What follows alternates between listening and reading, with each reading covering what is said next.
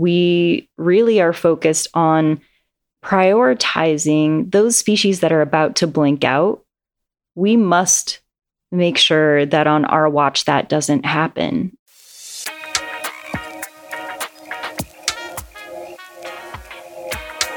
Welcome to the first episode of this new series of Rewilding the World with me, Ben Goldsmith. I'm a rewilding enthusiast and activist from Britain.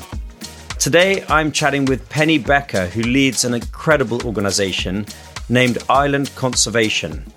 And the clue is in the name. What Island Conservation does is simply remove invasive vertebrate species from island ecosystems. Now, overwhelmingly, extinctions that have taken place in the last few centuries have taken place on islands. And more often than not, it's because of invasive species like rats, cats, dogs, goats, donkeys, you name it. And removing these species from an island ecosystem possibly offers the biggest bang for your buck in conservation or rewilding terms than any other intervention that we could possibly be talking about.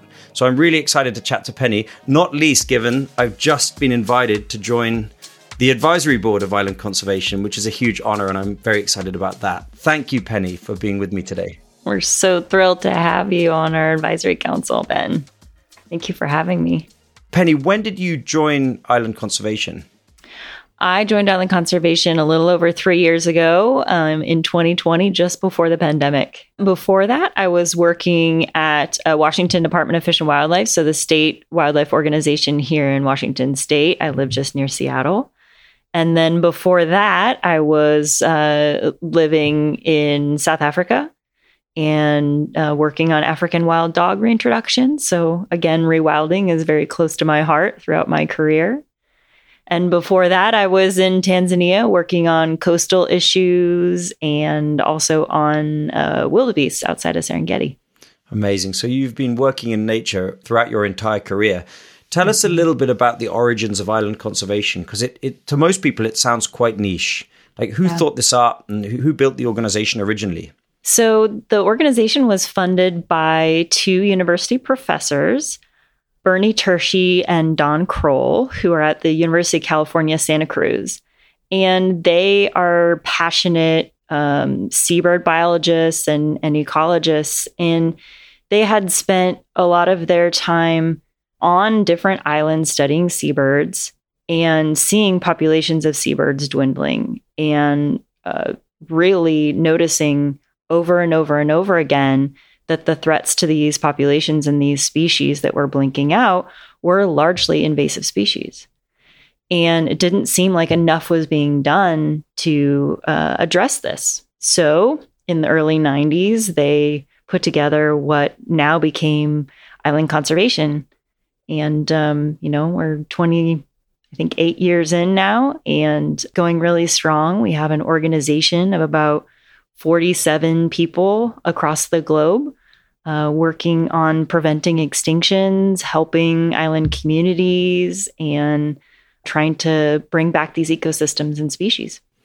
And at the very beginning, the organization was set up really as, as a, an organization to do stuff. Uh, it wasn't about lobbying for policy change and yeah. educating people. It was about finding islands and actually carrying out the eradications. How did that go in the early days before your time? There was a lot of uh, starting small.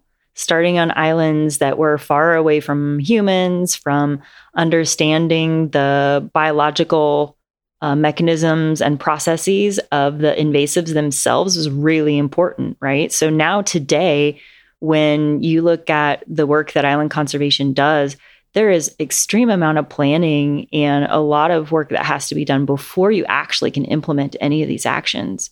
And so that early work, understanding when is the biological window in which these things have to be done for them to be effective and to get to zero invasive species left?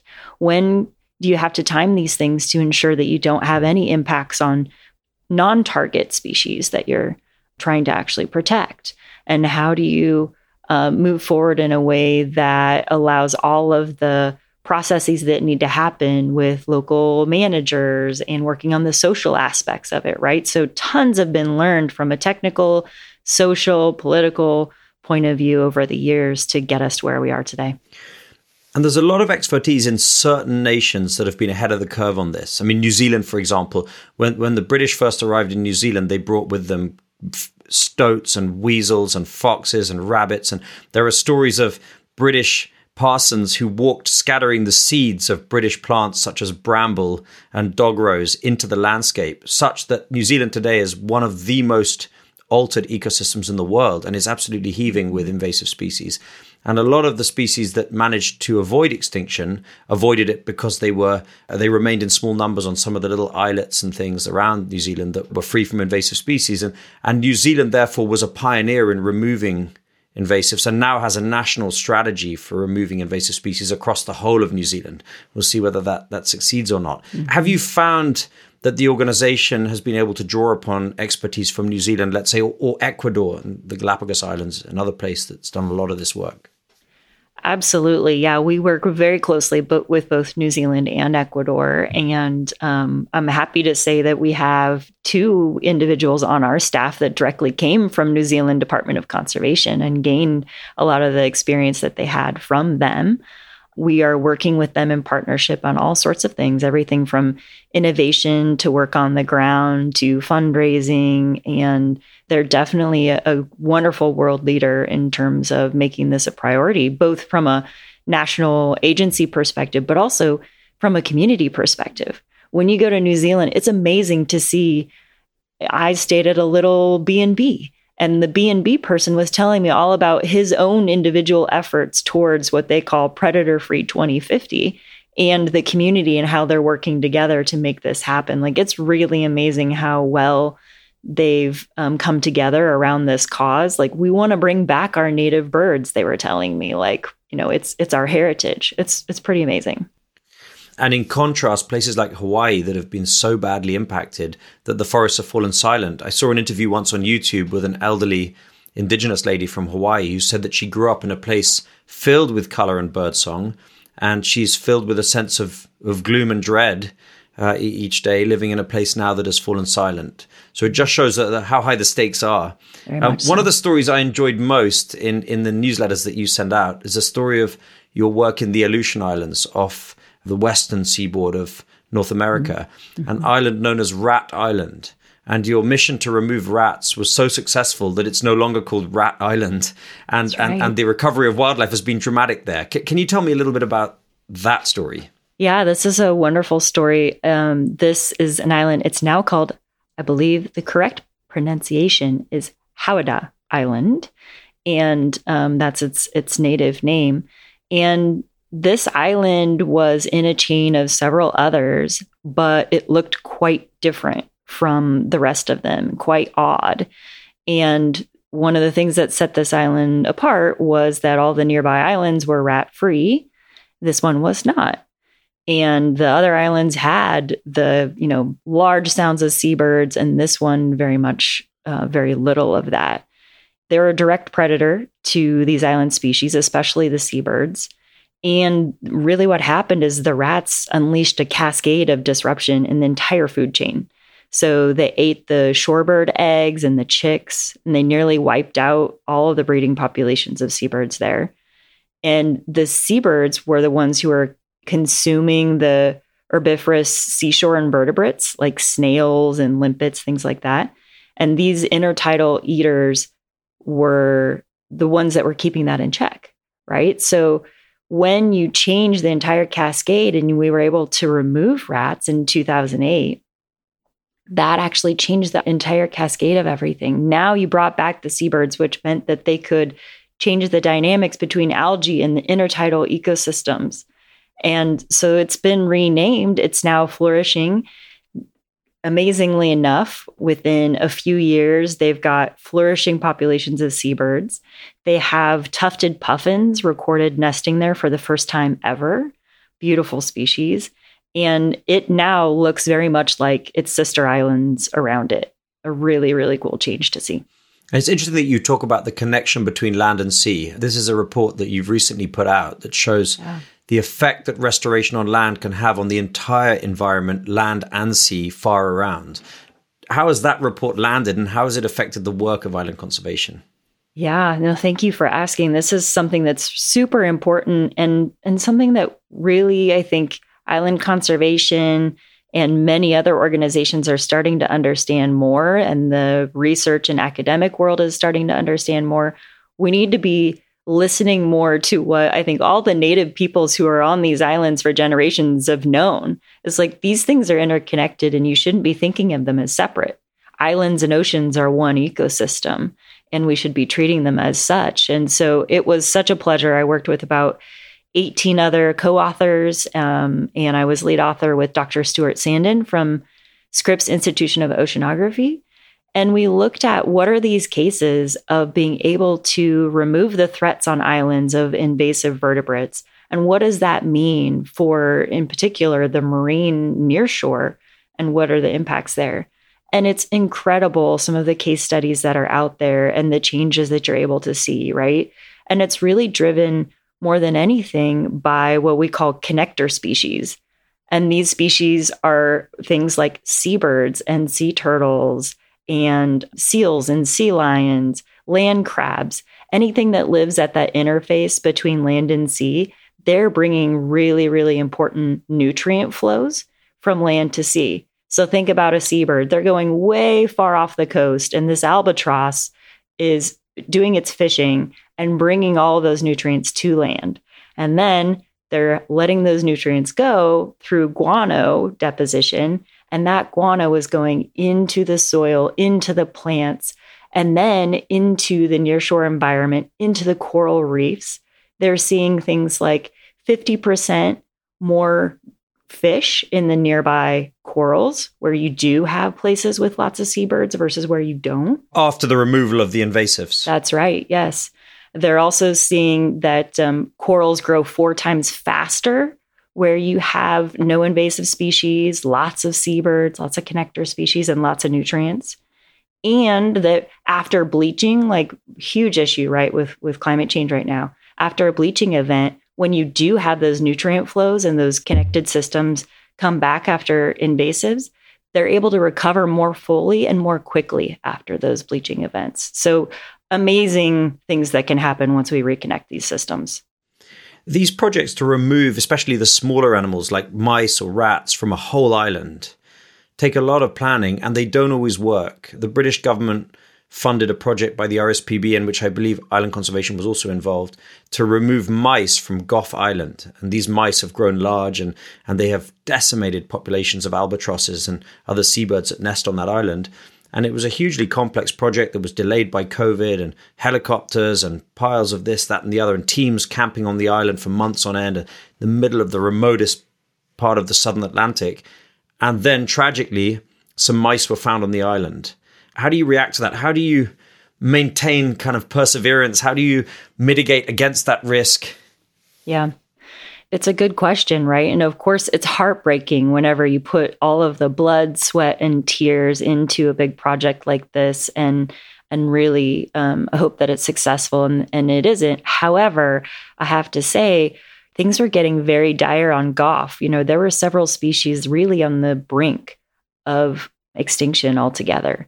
And the, one of the reasons why that project moved forward at all was because it was very time sensitive to be able to provide some relief for those species. And even this year, while the number of mice dramatically dropped, they saw those species start to breed successfully again, some for the first time ever, and in numbers they had not seen in ages. And so they, these animals have got a reprieve, and it's given them more time. So we can look for additional solutions, new technologies, other ways to do this better. Removing mice in particular is very difficult from islands, and, and Gough project in particular was one that was a very challenging habitat to work in, and it's a very big island. It had a lot of things that were being stretched there. So I think it's just about when can we try again? And this next time we'll be successful. Yeah. And a lot of the cost and a lot of the complexity is around getting helicopters to move up and down a kind of grid pattern and make sure that every square inch of that island is covered with the bait and so on. I saw recently a company which has figured out how to plant mangrove trees using drones. So they're heavy drones that follow a G P S uh, mapped route, and they fire little baby mangroves into the soft earth beneath. And, and they've cut the cost of restoring mangroves in places like Bangladesh by like ninety percent. So can that technology be deployed in this kind of situation? Absolutely. And we've done it. In twenty nineteen, for the very first time in the Galapagos, we trialed just that, a drone that could help us to cut the costs of helicopters in particular, and of course, increase safety, reduce carbon emissions from helicopters, all of those good things that you get with drones. And it was successful. And that was a small pilot. So we've been working with um, some drone technology companies to deliver the sorts of products we need in drones to be able to carry large amounts of bait and to be able to use the technology that you just described, very specifically making sure that we cover every single home territory of a mouse or a rat with this particular drone. And so that's in the works right now. In twenty twenty-two, we were able to accomplish two more projects, one in Palau and one in French Polynesia using drones. And we're hoping we can cut costs by thirty percent, emissions by eighty percent, like all of these things are going to get much, much better with drones. It's not always rats and mice. I went when I was um, a teenager to the Galapagos Islands and traveled around some of those extraordinary places. And some of the islands at the time were grazed to nothing by goats. Um, I think there were several hundred thousand goats on the island of Isabella, which is a, a string of several volcanoes. And the tortoises that remained were not breeding successfully. The vegetation was parched or non-existent. And since then, Isabella and several other islands have been cleared of goats and, and one of donkeys, um, and also pigs. So sometimes it's bigger animals as well. How do you go about that? Yeah. Yeah. So all of the techniques that we use are very specific to the invasive species that we need to remove, right? And The the ones with hooves and the ones that eat everything in sight, like goats and like pigs, are some of the most destructive.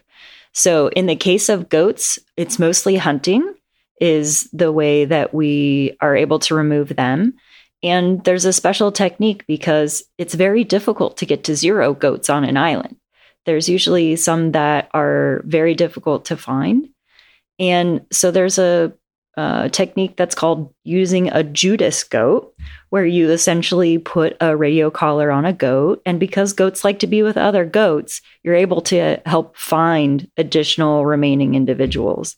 And so, you know, working with the community there, that was a several year process to be able to remove the goats on, on those islands with amazing, amazing results. Like you, you mentioned some of the islands there. The one that sticks out for me is the the Pinzón giant tortoise, right? Like there was no small baby giant tortoises ever able to survive on that island because of the invasive species for almost one hundred fifty years. So you have this aging population of tortoises that was ready to blink out. And then once the removal of invasives occurred, we were able to find nests of little baby tortoises popping out for the very first time. And now today, about you know, ten years later, you see all ages of tortoises and the whole population is coming back. It's and this is why we do what we do. And you're working across all of the Galapagos archipelago, which is one of the most extraordinary archipelagos in the world, extraordinarily different. And the, and the origin, of course, of Darwin's theory of evolution, because he went there as a young man and saw the changes that clearly had taken place in the different species on the different islands. And that's where it all came from. How much is there left to do in the Galapagos? Gosh, there's still a lot to do in the Galapagos, um, especially on the rewilding front, right? Like, so we pair what we call the restoration, the removal of invasive species, the bringing back of the native vegetation with the reintroduction of these species to these islands, right? So a good example we're working on right now is one of the jewels of the Galapagos, which is Floreana Island. It has a community of about one hundred forty people and endemic species that aren't found anywhere else in the world, but there's more than fifty I U C N rest, red listed species on Floreana Island that are in danger right now. And um, the community there has really been suffering from losses in agriculture and in tourism. And they um, want to remove the invasives there and focus on ecotourism for their island. So we've been working with them for more than a decade to prepare. And this year, we'll be removing a whole suite of invasive species from the island. And then the plan is after that, thirteen reintroductions of already extirpated species from Floreana will be able to come back in the coming years. What kind of species? Gosh, everything. Iguanas. Yeah, uh, tortoises, a whole host of, of birds and finches, you name it. It's really exciting. One of your stories that I've most enjoyed watching has been the story of Palmyra Atoll, which is a kind of tropical paradise in the Pacific, pretty different from what used to be known as Rat Island. What did you do there, and, and what's the, the result been? Yeah, so uh, Palmyra is another excellent example. So working with our, our partners, the U S Fish and Wildlife Service and, and the Nature Conservancy, we were able to remove a few different species, the last of which were rats on, on that island. And it had uh, amazing repercussions. One was, a thing we didn't expect, was actually one of the species of mosquitoes that had come to the island were extirpated in the process, which was an interesting thing to see. But then this is another great example of seeing that change from ridge to reef, from land to sea, and what can happen.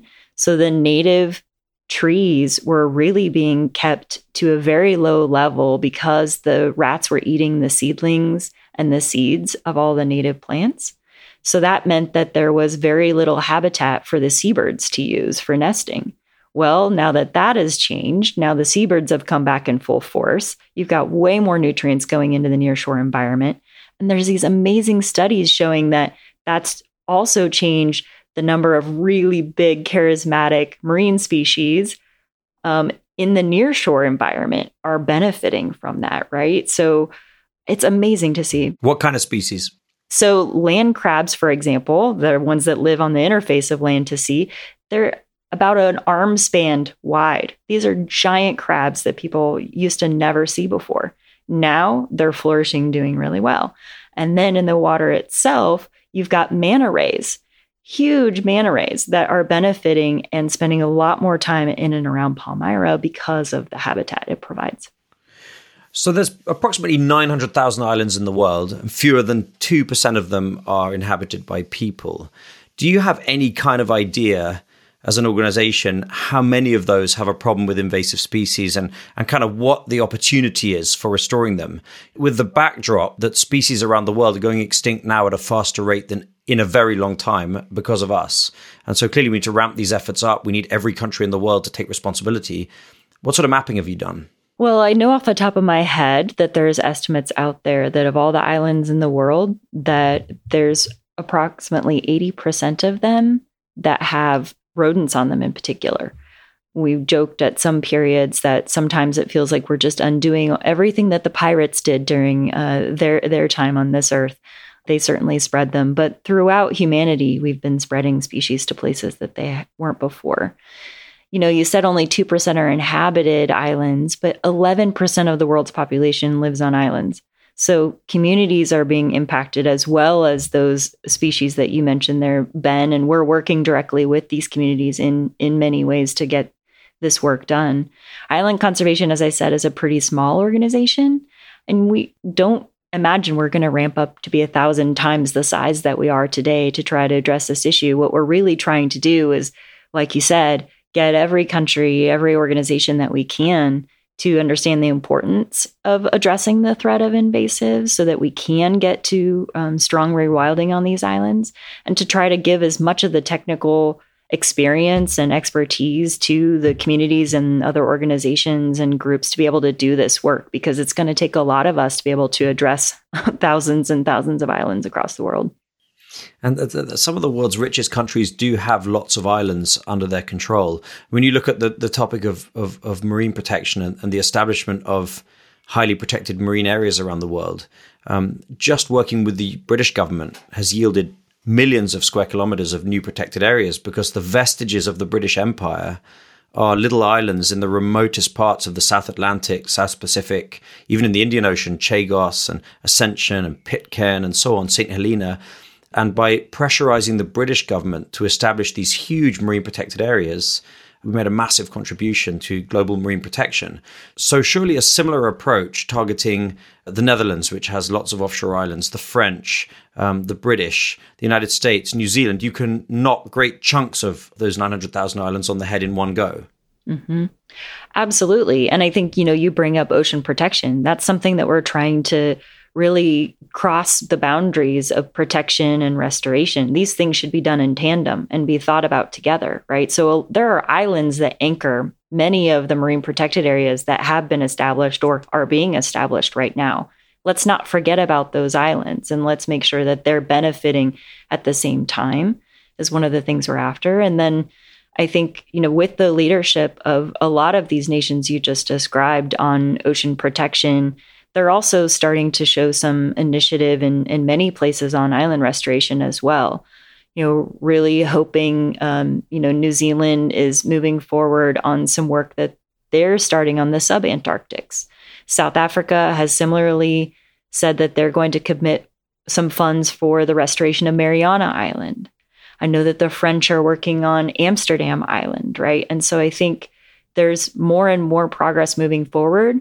What we're really trying to do, especially with this new initiative we have called the Island Ocean Connection Challenge, is to get these governments and organizations and partners to be working together so we can do more, increase the scale, the scope, and the pace of how we're getting island restorations done to meet this great need that you just said is out there, Ben. So would it be right to say then that island conservation kind of has three tracks of work, in a sense? The, the first is pragmatic. So go to the islands that are of greatest importance because they've got particular colonies of birds that are on the brink or whatever. Deliver an excellent project in those places to protect those species. And secondly, to demonstrate excellence, to show that it can be done. And thirdly, to advocate among the most powerful nations on Earth that they ought to be ramping up these efforts themselves along the lines that islands conservation has, has shown is possible. Yeah, I, I think that's accurate. I would add another, which is that we are constantly really looking for the communities that are most impacted as well, and their natural resources, their special species, the ones that are coming to us and asking us for help. Those go to the top of the list, right? We really are the ones that are helping them with their projects. We don't own islands. They they belong to them. So I think that first and foremost is, instead of us picking the islands, they're picking them for us, and we're using them to demonstrate what is possible and trying to gain more momentum through that. Penny, what's the weirdest invasive invertebrate species that you can think of that either has been removed or should be removed? Weirdest. Oh, my goodness. I mean, there were invasive foxes in the Santa... What are the islands off California? The Channel Islands. Uh-huh. There, invasive yeah, foxes I was going to say there them. were Arctic foxes that were not in the right place. And yeah, that's the thing, right? You have these common animals or, or wonderful animals that really belong in some places but don't belong in other places, right? So coatis, for example. Do you know what a coati is? It's a little Absolutely. bit like a... a cross between a raccoon, maybe, and a fox. It looks like a cross between a dog and a monkey. They're known as tejones in, uh, yeah, in, okay. in Spanish. Yeah. I once left a pile of bananas on my parents' bed in a hotel in Mexico.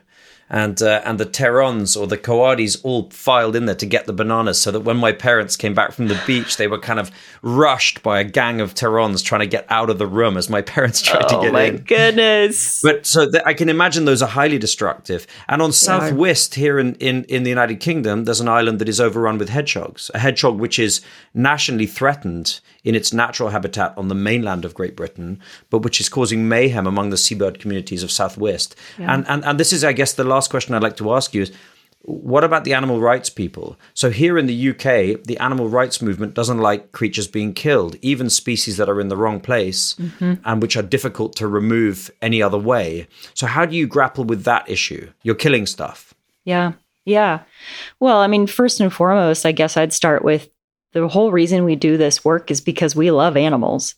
Right? I think if there was a way for us to protect these species and these animals without having to have any impacts on any other species, we absolutely would. But that's not the reality of where we are today. We remove invasive species in the most humane, the most cost-effective ways possible. And we really are focused on prioritizing those species that are about to blink out. We must make sure that on our watch that doesn't happen. And if that means we have to prioritize the health and benefit of them over the health and benefit of a very common species that is found all over the world, then we're going to do so in order to make that happen.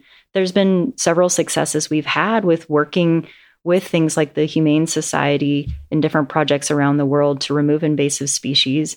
And that's been quite successful. I think there is middle ground to be had there. And certainly there are values that everyone puts forward ab- about animal welfare and about conservation that come to the forefront. But at the end of the day, we do this because we really care about those animals, especially those that are in most endangered.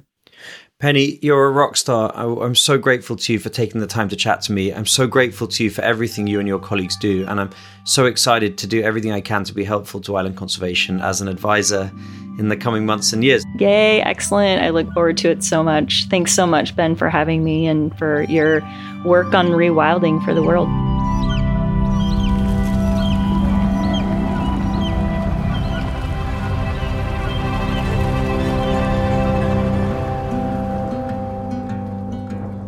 Of all the podcasts I've done on this series, I think the, the one whose projects I'm most keen to visit are those put together by Island Conservation, because the recovery of these islands is just so dramatic once you remove the invasive vertebrates from them.